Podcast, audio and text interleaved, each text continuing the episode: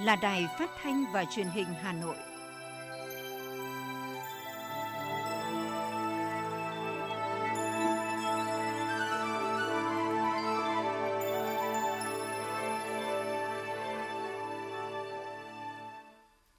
Thưa quý vị và các bạn, bây giờ là chương trình thời sự của Đài Phát thanh và Truyền hình Hà Nội đang được phát trực tiếp trên sóng FM tần số 90 MHz. Trên nay thứ năm, ngày 14 tháng 10 năm 2021 có những nội dung chính sau đây. Phó Thủ tướng Vũ Đức Đam trao đổi với đại diện Bộ Y tế và các bộ ngành, đơn vị liên quan về việc sẵn sàng chủ động về vaccine.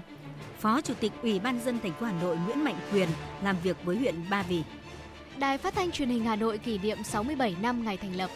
Phần tin thế giới với những tin chính, Đảng cầm quyền Nhật Bản đưa ra cam kết chưa từng có tiền lệ về ngân sách quốc phòng. Thái Lan và những nguy cơ tiềm tàng do dịch Covid-19 khi mở cửa sớm. Cháy lớn tại liên hoan phim Elguna. Sau đây là nội dung chi tiết sẽ có trong chương trình. Thưa quý vị và các bạn, Phó Thủ tướng Vũ Đức Đam đã có cuộc trao đổi với đại diện Bộ Y tế và các bộ ngành, đơn vị liên quan về việc sẵn sàng chủ động về vaccine, thuốc điều trị COVID-19 và sinh phẩm xét nghiệm để quay lại trạng thái bình thường mới. Về vaccine nhập khẩu, đã có 8 loại được cấp phép tại Việt Nam, sử dụng cho người từ 18 tuổi trở lên. Còn với người dưới 18 tuổi, việc cấp phép đang được tiến hành thận trọng. Trước mắt sẽ tiến hành trên trẻ lớn rồi đánh giá hiệu quả, sau đó mới áp dụng cho lứa tuổi nhỏ hơn. Vaccine trong nước có 3 loại đều đang thử nghiệm lâm sàng từ giai đoạn 2 đến giai đoạn 3. Về thuốc điều trị COVID-19, tại nước ta đã có hai loại nhập khẩu đã được cấp phép. Trao đổi tại cuộc họp, Phó Thủ tướng Vũ Đức Đam nhấn mạnh, cùng việc phân bổ lại vật tư trang thiết bị sau dịch, thực hiện đồng bộ các giải pháp sẵn sàng về vaccine, tiến tới tiêm chủng cho các lứa tuổi cần khẩn trương cập nhật các phác đồ và thuốc, các lưu ý trong sử dụng thuốc điều trị sớm, điều trị tại nhà.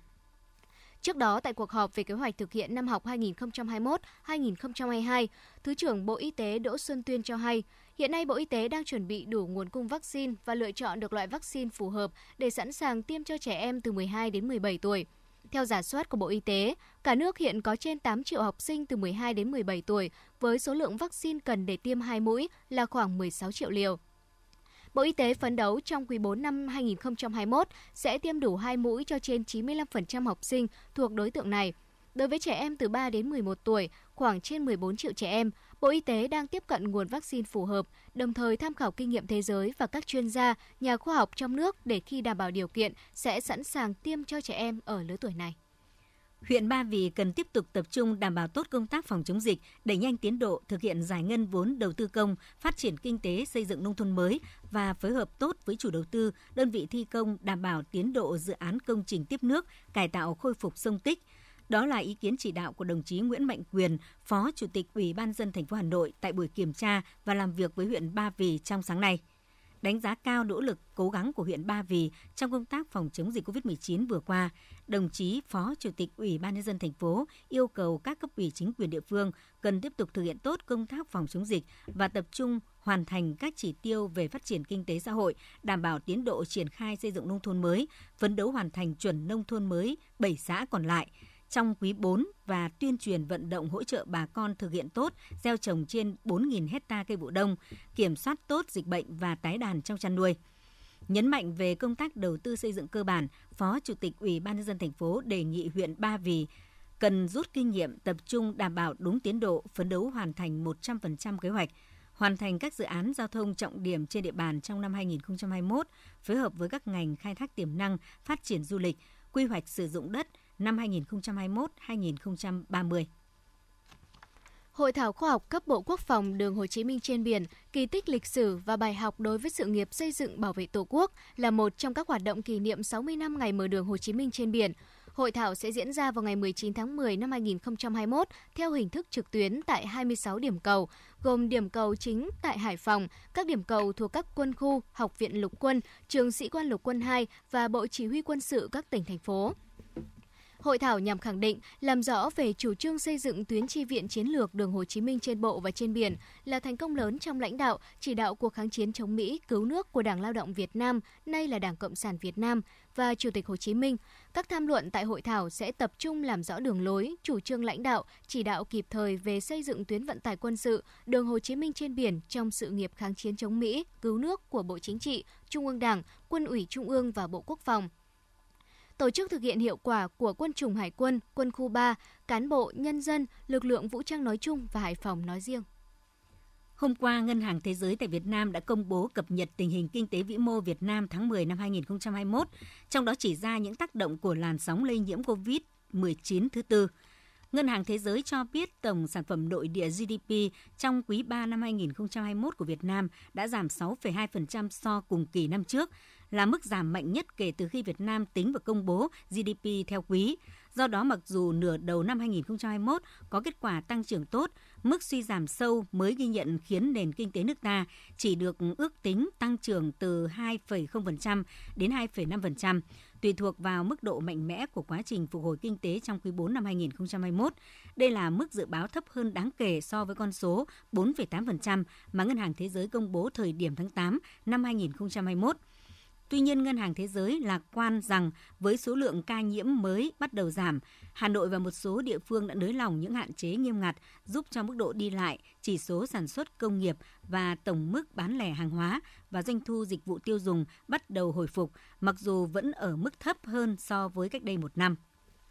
Thưa quý vị và các bạn, Bộ Công Thương vừa cho biết, hoạt động xuất khẩu gạo trong tháng 9 đã có nhiều tín hiệu tích cực so với tháng 8.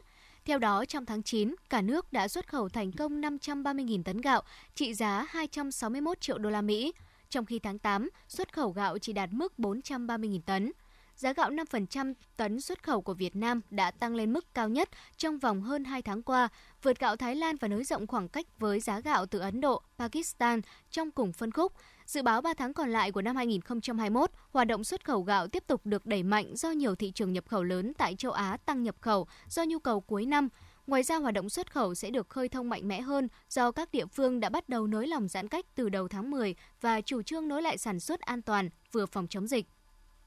Mặt khác, thị trường gạo thế giới bắt đầu có dấu hiệu sôi động trở lại khi dịch COVID-19 ở các nước xuất khẩu và nhập khẩu bớt căng thẳng, cho phép hoạt động thương mại gạo được nối lại.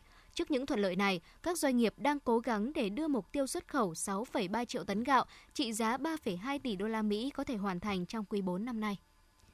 Thưa quý vị các bạn, hôm nay Đài Phát thanh và Truyền hình Hà Nội kỷ niệm 67 năm ngày thành lập. 67 năm là chặng đường xây dựng phát triển rất đáng tự hào của Đài Phát thanh và Truyền hình Hà Nội. Từ một đài truyền thanh lúc đầu chủ yếu làm nhiệm vụ thông tin và tuyên truyền chính sách, ngày nay Đài Phát thanh và Truyền hình Hà Nội đã trở thành một cơ quan báo chí truyền thông đa phương tiện lớn của thủ đô và cả nước – trong suốt chặng đường 67 năm xây dựng và trưởng thành, Đài Phát thanh và Truyền hình Hà Nội luôn khẳng định thương hiệu của mình trong hệ thống báo chí, truyền thông của cả nước, trở thành một kênh thông tin quan trọng của Đảng, Nhà nước và một món ăn tinh thần vô cùng quan trọng trong đời sống văn hóa của nhân dân thủ đô và nhân dân cả nước. Đài Phát thanh Truyền hình Hà Nội đã đạt được rất nhiều thành tích đáng tự hào, được Đảng, Nhà nước, Chính phủ tặng huân huy chương cao quý kế thừa và phát huy truyền thống kinh nghiệm thành công của 67 năm xây dựng và phát triển, phấn khởi tự tin vào nội lực và sứ mệnh vẻ vang, những người làm phát thanh truyền hình thủ đô bước tiếp trọng đường mới, đưa đài phát thanh và truyền Hà Nội phát triển xứng đáng với niềm tin, sự mong đợi của Đảng, Nhà nước, chính quyền và nhân dân thủ đô. Tối hôm qua tại Hà Nội, tạp chí Kinh tế Việt Nam tổ chức công bố và vinh danh thương hiệu mạnh Việt Nam năm 2021 với chủ đề Vượt thách thức – Năm nay ban tổ chức vinh danh 109 thương hiệu mạnh, trong đó có 10 thương hiệu mạnh Việt Nam, top 10 ngành ngân hàng và dịch vụ tài chính, top 10 ngành bất động sản xây dựng, top 10 ngành công nghệ dịch vụ số và bán lẻ tiêu dùng. Trước bối cảnh với những tác động nặng nề của đại dịch COVID-19, các doanh nghiệp doanh nhân đang phải đối mặt với nhiều khó khăn, thách thức, nhất là việc làm sao để ổn định, đảm bảo công ăn việc làm cho người lao động. Với những nỗ lực ấy thực sự xứng đáng được ghi nhận, Năm nay với chủ đề vượt qua thách thức đã lựa chọn và vinh danh những doanh nghiệp chủ động thích ứng với dịch bệnh, có sự đổi mới sáng tạo, ứng dụng các tiến bộ khoa học và công nghệ, chuyển đổi công nghệ số vào hoạt động sản xuất và kinh doanh và đạt được những kết quả ấn tượng. Với mong muốn đồng hành cùng doanh nghiệp khôi phục sản xuất kinh doanh, ổn định đời sống, việc làm của người lao động, giai đoạn thành phố đang dần quay trở lại trạng thái bình thường mới, Liên đoàn Lao động thành phố Hà Nội vừa ra thông báo về việc thực hiện gói hỗ trợ 10 tỷ đồng cho đoàn viên người lao động có hoàn cảnh khó khăn bị ảnh hưởng bởi dịch COVID-19 sẽ có 20.000 người lao động tiếp tục được hưởng hỗ trợ trong đợt này. Trong mấy ngày qua, các đoàn công tác do các đồng chí trong Ban Thường vụ Liên đoàn Lao động thành phố đã tới thăm hỏi, nắm bắt tình hình lao động và trao trực tiếp các phần hỗ trợ tại một số doanh nghiệp bị ảnh hưởng nặng nề, đình trệ sản xuất kinh doanh, thu nhập người lao động sụt giảm. Liên đoàn Lao động quận Thanh Xuân có 400 lao động được công đoàn thành phố hỗ trợ mỗi suất 500.000 đồng. Liên đoàn Lao động quận Hoàn Kiếm đã có 400 đoàn viên, người lao động khó khăn được hỗ trợ dịp này. Trong đó có 80 người lao động của công ty cổ phần Đồng Xuân, nơi có 350 người lao động, đa số đã nghỉ việc không lương 6 tháng nay vì dịch COVID-19, làm tê liệt các loại hình du lịch, dịch vụ, thương mại mà công ty quản lý kinh doanh như xe điện phố cổ, chợ đêm cuối tuần tuyến phố hàng đào Đồng Xuân. Các phần hỗ trợ này được trích từ quỹ tài chính công đoàn thành phố như sự động viên kịp thời giúp đoàn viên người lao động khó khăn dần quay trở lại nhịp sống bình thường mới. Quỹ Bảo trợ Trẻ Em Việt Nam Bộ Lao động Thương binh và Xã hội cho biết, từ đầu năm đến nay, cả nước ghi nhận 2.093 trẻ em không nơi đường tựa do ảnh hưởng của dịch COVID-19, trong đó có 1.970 trẻ mất bố mẹ. Trước thực trạng này, các cơ quan chức năng địa phương cùng cộng đồng đã triển khai nhiều chính sách, giải pháp nhằm hỗ trợ trẻ em phụ nữ mang thai.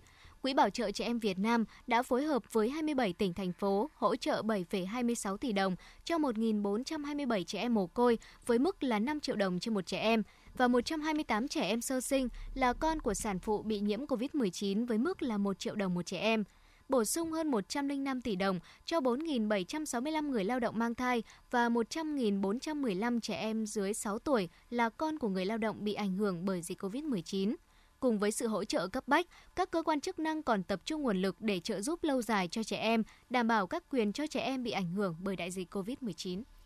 Để thích ứng với trạng thái bình thường mới, các địa phương đã có những hướng dẫn để hoạt động sản xuất kinh doanh tái khởi động lại. Nhờ vậy, nhiều ngành hàng tiêu dùng đã có những tín hiệu đáng mừng. Hiệp hội các nhà sản xuất ô tô Việt Nam cho biết đã bán được gần 12.300 xe trong tháng 9, tăng trưởng 59% so với tháng 8. Dù vẫn giảm so với cùng kỳ năm ngoái, thị trường ô tô Việt Nam bắt đầu phục hồi trong tháng 9 nhờ một số tỉnh thành nới lỏng giãn cách. Các chuyên gia cho rằng giai đoạn khó khăn nhất của thị trường đã qua khi dịch COVID-19 hạ nhiệt tại nhiều tỉnh thành, đặc biệt là thành phố Hồ Chí Minh, một trong hai nơi có lượng tiêu thụ xe nhiều nhất cả nước. Từ tháng 10, những tín hiệu lạc quan như showroom ô tô hoạt động trở lại, các hãng chăm ra mắt xe mới, đại lý tiếp tục duy trì khuyến mãi hứa hẹn giúp thị trường tìm lại nhịp tăng trưởng. Thưa quý vị, nguồn hàng dồi dào, giá cả ổn định, không có hiện tượng tăng đột biến. Tổ công tác đặc biệt Bộ Công Thương ghi nhận tình hình thực tế tại một số tỉnh thành của cả ba miền Bắc Trung Nam khi các địa phương lần lượt gỡ bỏ giãn cách. Theo tổ công tác đặc biệt Bộ Công Thương, tại thành phố Hà Nội, giá cả các mặt hàng lương thực thực phẩm, nhu yếu phẩm thiết yếu ổn định, nguồn cung hàng hóa dồi dào, đáp ứng tốt nhu cầu của người dân.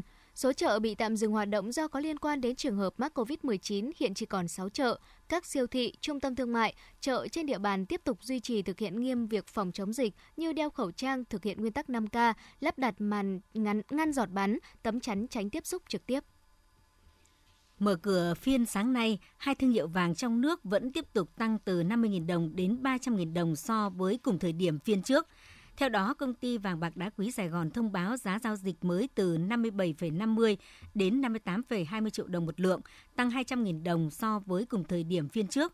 Tương tự công ty Doji cũng tăng 50.000 đồng. Hiện doanh nghiệp này đang mua và bán từ 57,25 đến 58,05 triệu đồng một lượng công ty Phú Quý mua vào là 57,60 triệu đồng một lượng và bán ra là 58,1 triệu đồng một lượng, cũng tăng 50.000 đồng mỗi lượng. Trong khi đó, giá vàng rồng thăng long của bà Tín Minh Châu phiên sáng nay tăng tới 300.000 đồng một lượng, giá mới từ 51,14 đến 51,79 triệu đồng mỗi lượng mua vào và bán ra.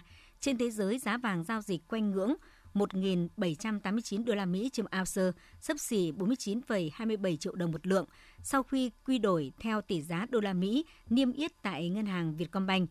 Như vậy, giá vàng thế giới vẫn thấp hơn thương hiệu SJC khoảng 8,93 triệu đồng một lượng.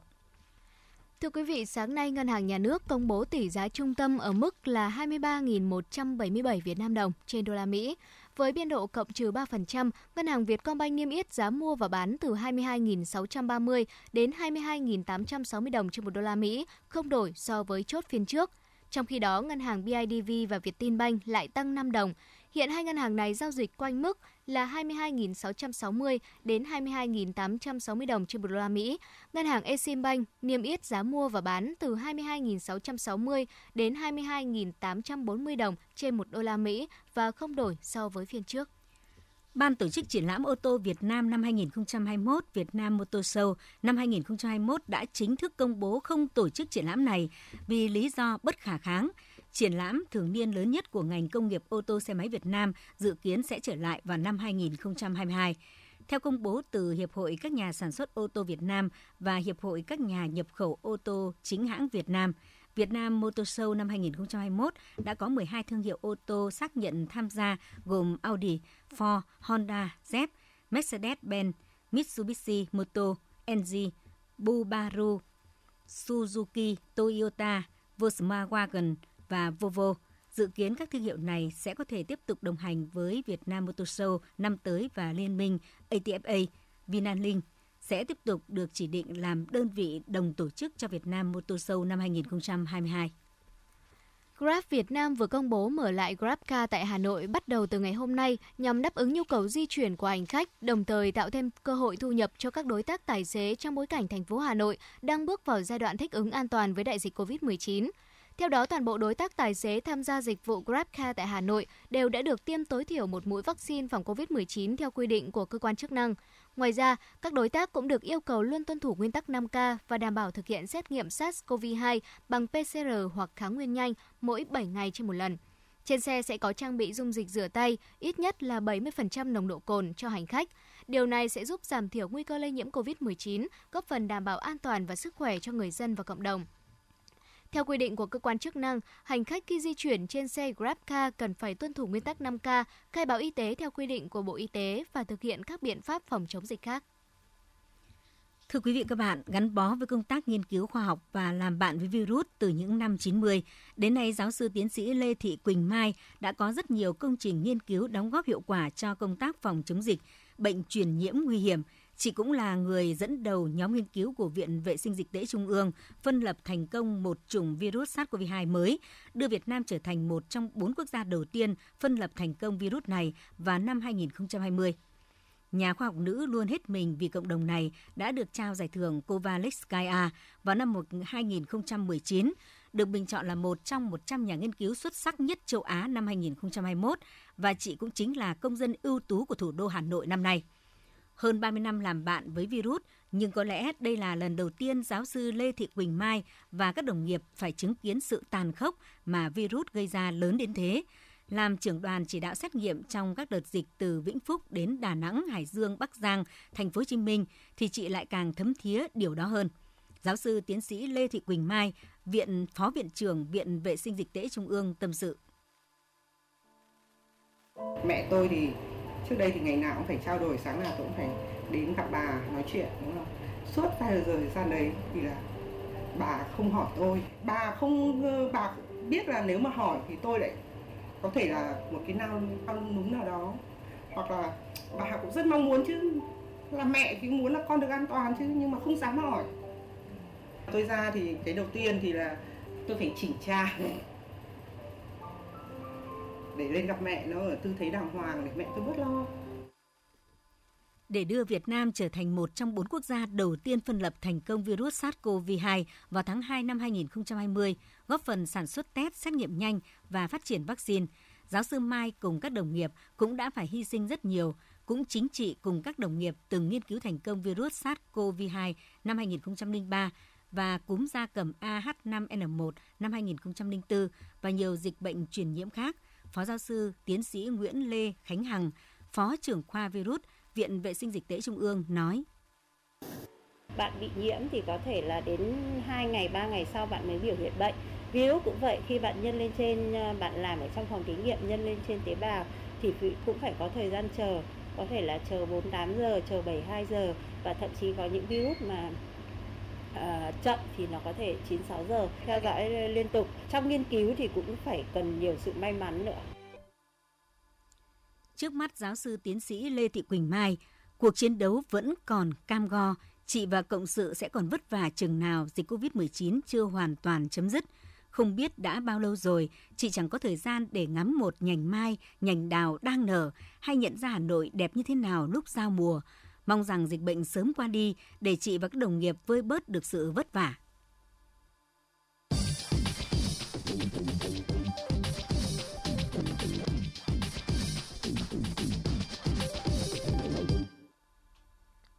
Thưa quý vị, Hà Nội mùa thu, mùa thu Hà Nội, mùa cốm xanh về thơm bàn tay nhỏ, cốm sữa vỉa hè, thơm bước chân qua. Chắc chắn sẽ có nhiều lý do để mùa thu Hà Nội lại đẹp và quyến rũ nhiều người đến như vậy, bởi nhắc đến mùa thu là nhắc đến nhiều thứ bình dị và trong đó không thể bỏ qua sắc xanh và hương thơm dịu ngọt của cốm. Và ngày hôm nay, mời quý vị và các bạn cùng với phóng viên chúng tôi tới thăm làng Mễ Trì, nơi làm ra hương vị cốm, một nét đẹp trong văn hóa ẩm thực của đất Hà Thành. Theo các cụ cao niên trong làng Mễ Trì, 3 đến 4 đời nay có nghề cốm kiếm sống. Mỗi năm người dân làm hai vụ cốm vào tháng 5 và tháng 8 âm lịch. Không còn nhiều đất nông nghiệp để trồng lúa. Đến nay, gia đình bà Tạ Minh Hương là một trong số hơn chục hộ vẫn còn làm và giữ nghề. Làm thế nào để có thể kiểm tra được những cái hạt lúa để uh, đủ tiêu chuẩn vào mẻ cổ làm mẻ cốm mà cô? Thì mình sẽ bấm ở trên các hạt hạt thóc đông mình đi dăm rồi, nó hơi cứng, hơi cứng rồi, nó coi như đông đặc rồi, không có sữa nữa. Ở dưới này nó vẫn còn sữa non, nó phọt ra như thế này. À. Là là cốm làm rất vừa, vâng. và ngon. Thôi ba vậy thì bây giờ mình bắt đầu với công đoạn nào để có thể ra được một mẻ cốm ở đây? Đi tiếp thóc về, xong rồi mang về đây là cô sẽ đãi cái cái thóc này là cái cái chấu cho ra hết cái chấu này cái này cô sẽ vứt ra để cho nó táo nước một tí để cho vào vào rang cái mỗi một uh, mẻ rang này phải một tiếng hoặc hơn một tiếng sau khi rang xong, cốm được đem vào cối giã. Trước đây những công đoạn này đều làm bằng tay, nhưng nay máy móc đã giúp giảm sức người. Sau khi giã, công đoạn cuối là đem cốm đi sảng sảy. Cái công đoạn sàng này thì để làm gì hả cô? Sàng như này để cô nọc các cái giọt này ra này. Các cái dính dính vào nhau cô sẽ xoa hết ra. Xoa hết ra nó sẽ tơi hết ra. Cô để cho con làm thử đúng không? Rồi rồi rồi con làm. Đấy. Năng nặng năng nặng. Con đang rất là nóng lòng để muốn ăn thử. Vậy thì bây giờ mình có thực thử luôn không ạ? Ăn được rồi con. Uhm. Dẻo thật cốm rất là ngọt cô ạ.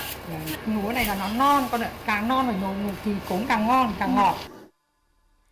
Cốm Mễ Trì là đặc sản không riêng gì của làng Mễ Trì mà còn là đặc sản của đất Hà Thành. Với truyền thống lâu đời, nghề cố Mễ Trì ngày nay vẫn còn giữ được bí quyết riêng. Món ăn không những là một thứ quả tao nhã nức tiếng gần xa mà trong đó còn gói ghém sự tinh tế của con người Hà Nội cũng như tinh hoa của đất trời. Trước đây tôi thích ăn đồ mặn, vợ tôi kêu ca nhưng tôi không nghe. Hai năm trước tôi phải nhập viện vì một cơn đột quỵ do huyết áp quá cao. Bác sĩ nói một trong những nguyên nhân chính của căn bệnh là tôi ăn nhiều đồ mặn. Căn bệnh này không chỉ làm khổ tôi mà còn biến tôi trở thành gánh nặng cho gia đình. Ăn nhiều muối, bột canh, hạt nêm, nước mắm, nước tương có thể dẫn đến tăng huyết áp và đột quỵ. Tổ chức Y tế Thế giới khuyến cáo chỉ nên ăn dưới 5 gram muối mỗi ngày, nhưng chúng ta hiện đang ăn gấp đôi số lượng đó. Giảm một nửa lượng muối ăn ngày bằng cách cho bớt muối, chấn nhẹ tay, giảm ngay đồ mặn. Xin chuyển sang phần tin thế giới. Trong cương lĩnh tranh cử năm nay, Đảng Dân Chủ Tự do cầm quyền tại Nhật Bản đã đưa ra cam kết chưa từng có về việc tăng chi tiêu quốc phòng nhằm đẩy mạnh việc mua sắm tên lửa, máy bay chiến đấu tàng hình, máy bay không người lái cùng nhiều loại vũ khí khác trong bối cảnh căng thẳng giữa nước này và Trung Quốc liên quan đến quần đảo tranh chấp tại biển Hoa Đông trong đang gia tăng. Đảng Dân Chủ Tự do lần đầu tiên đặt mục tiêu chi 2% GDP, khoảng 100 tỷ đô la Mỹ hoặc nhiều hơn cho quốc phòng trong cương lĩnh chính sách công bố trước cuộc bầu cử quốc gia trong tháng 10 này. Thưa quý vị, ngày hôm qua, Phó Tránh Văn phòng Tổng thống Nga Dmitry Kozak đã có cuộc gặp với Thứ trưởng Ngoại giao Mỹ Victoria Nuland nhân chuyến thăm 3 ngày của bà đến Moscow. Ông Kozak cho biết Nga và Mỹ nhất trí tiếp tục tham vấn về giải quyết tình hình ở miền đông Ukraine, có tính đến sự trùng hợp của cách tiếp cận về cơ chế đặc biệt của Donbass. Một người đàn ông được cho là dùng cung tên tấn công và giết chết ít nhất 5 người và làm một số người khác bị thương ở thành phố Kongsberg của Na Uy ngày hôm qua. Cảnh sát địa phương cho biết người đàn ông này đã bị bắt giữ sau ít phút gây án. Theo điều tra ban đầu, có khả năng người đàn ông chỉ thực hiện vụ tấn công một mình. Nhiều mũi tên đã được nhìn thấy tại hiện trường. Cảnh sát đang tiến hành cuộc điều tra nguyên nhân đằng sau vụ tấn công nghiêm trọng này và xem xét đây có phải là vụ khủng bố hay không. Ngày hôm qua, Tổ chức Y tế Thế giới WHO chính thức công bố nhóm cố vấn khoa học về nguồn gốc các mầm bệnh mới. Không chỉ có nhiệm vụ truy tìm nguồn gốc của virus SARS-CoV-2 gây đại dịch COVID-19, mà còn đánh giá khả năng xuất hiện của bất kỳ tác nhân gây bệnh mới nào trong tương lai. Nhóm này gồm 26 thành viên đã được đề xuất là các chuyên gia được tuyển chọn từ 700 ứng cử viên có trình độ chuyên môn hàng đầu thế giới về virus, dịch tễ học, động vật học, an toàn sinh học và các lĩnh vực khác. Giám đốc chương trình khẩn cấp của WHO, tiến sĩ Marian cho biết, Sago có thể là cơ hội cuối cùng để xác định nguồn gốc của SARS-CoV-2, một loại virus đã khiến cả thế giới như ngừng hoạt động. Ngày hôm qua, Tổng thống Andrés Manuel López Obrador đã kêu gọi Tổ chức Y tế Thế giới khẩn trương phê chuẩn tất cả các loại vaccine đã chứng minh được hiệu quả trong việc ngăn ngừa COVID-19. Phát biểu trước báo giới, nhà lãnh đạo Mexico cũng kêu gọi Tổ chức Y tế Thế giới hành động một cách thận trọng, tôn trọng bằng chứng khoa học và tránh thành kiến về chính trị và tư tưởng trong việc phê duyệt vaccine. Tuyên bố trên được Tổng thống López Obrador đưa ra sau khi chính phủ Mỹ và Mexico đạt thỏa thuận mở cửa biên giới trên đất liền vào tháng 11 tới cho mọi hoạt động đi lại của công dân đã tiêm các loại vaccine được Tổ chức Y tế Thế giới phê chuẩn.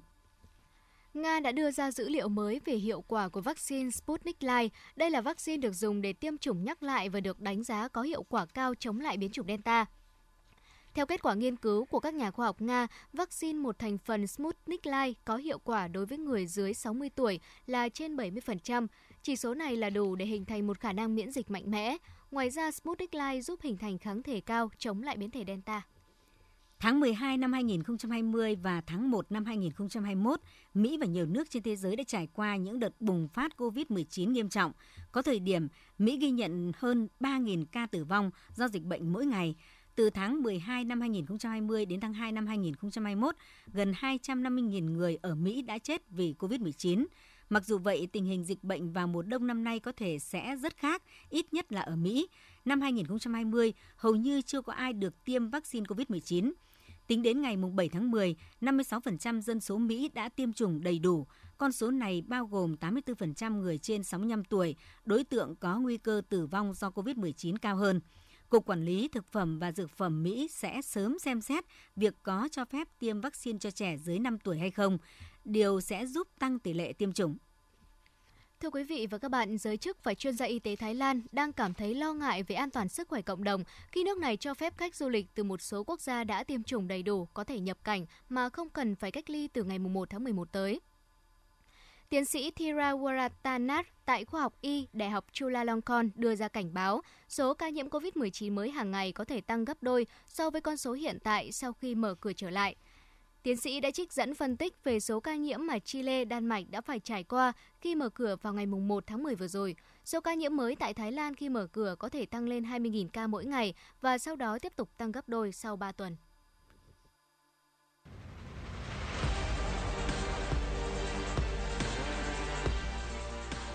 Bản tin thể thao Bản tin thể thao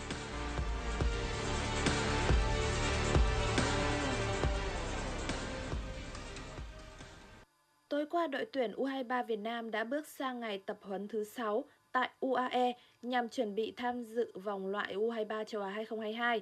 Ban huấn luyện bắt đầu đẩy các bài tập có độ khó lên rất cao với cường độ vận động và tốc độ chơi bóng nhanh. Đội tuyển U23 Việt Nam sẽ có thêm một trận đấu giao hữu quốc tế với Kyrgyzstan vào ngày 17 tháng 10 tới.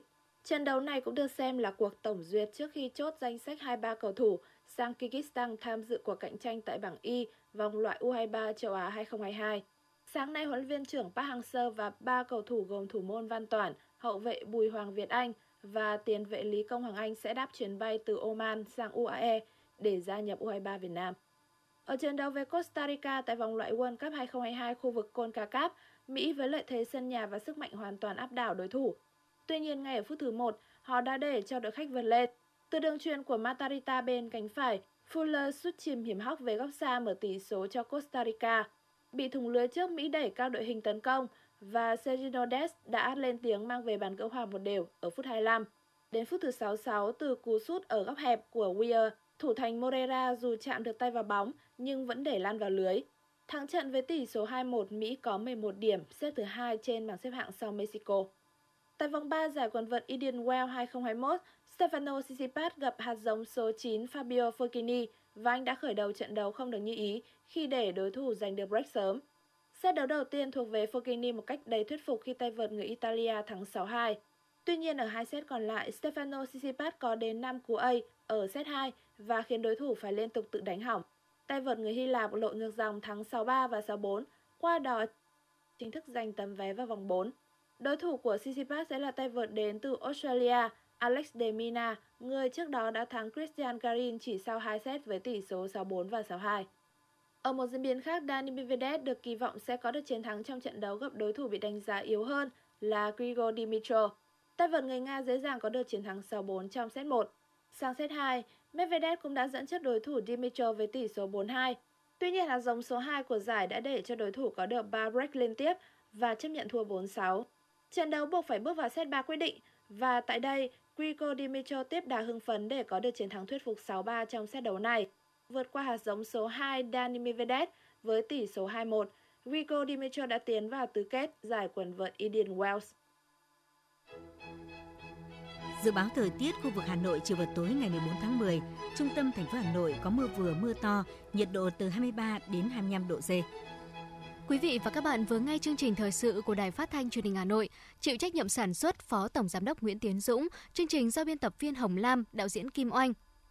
Các phát thanh viên Thu Thảo Thanh Hiền cùng kỹ thuật viên Mạnh Thắng thực hiện. Xin chào và hẹn gặp lại trong chương trình thời sự sau.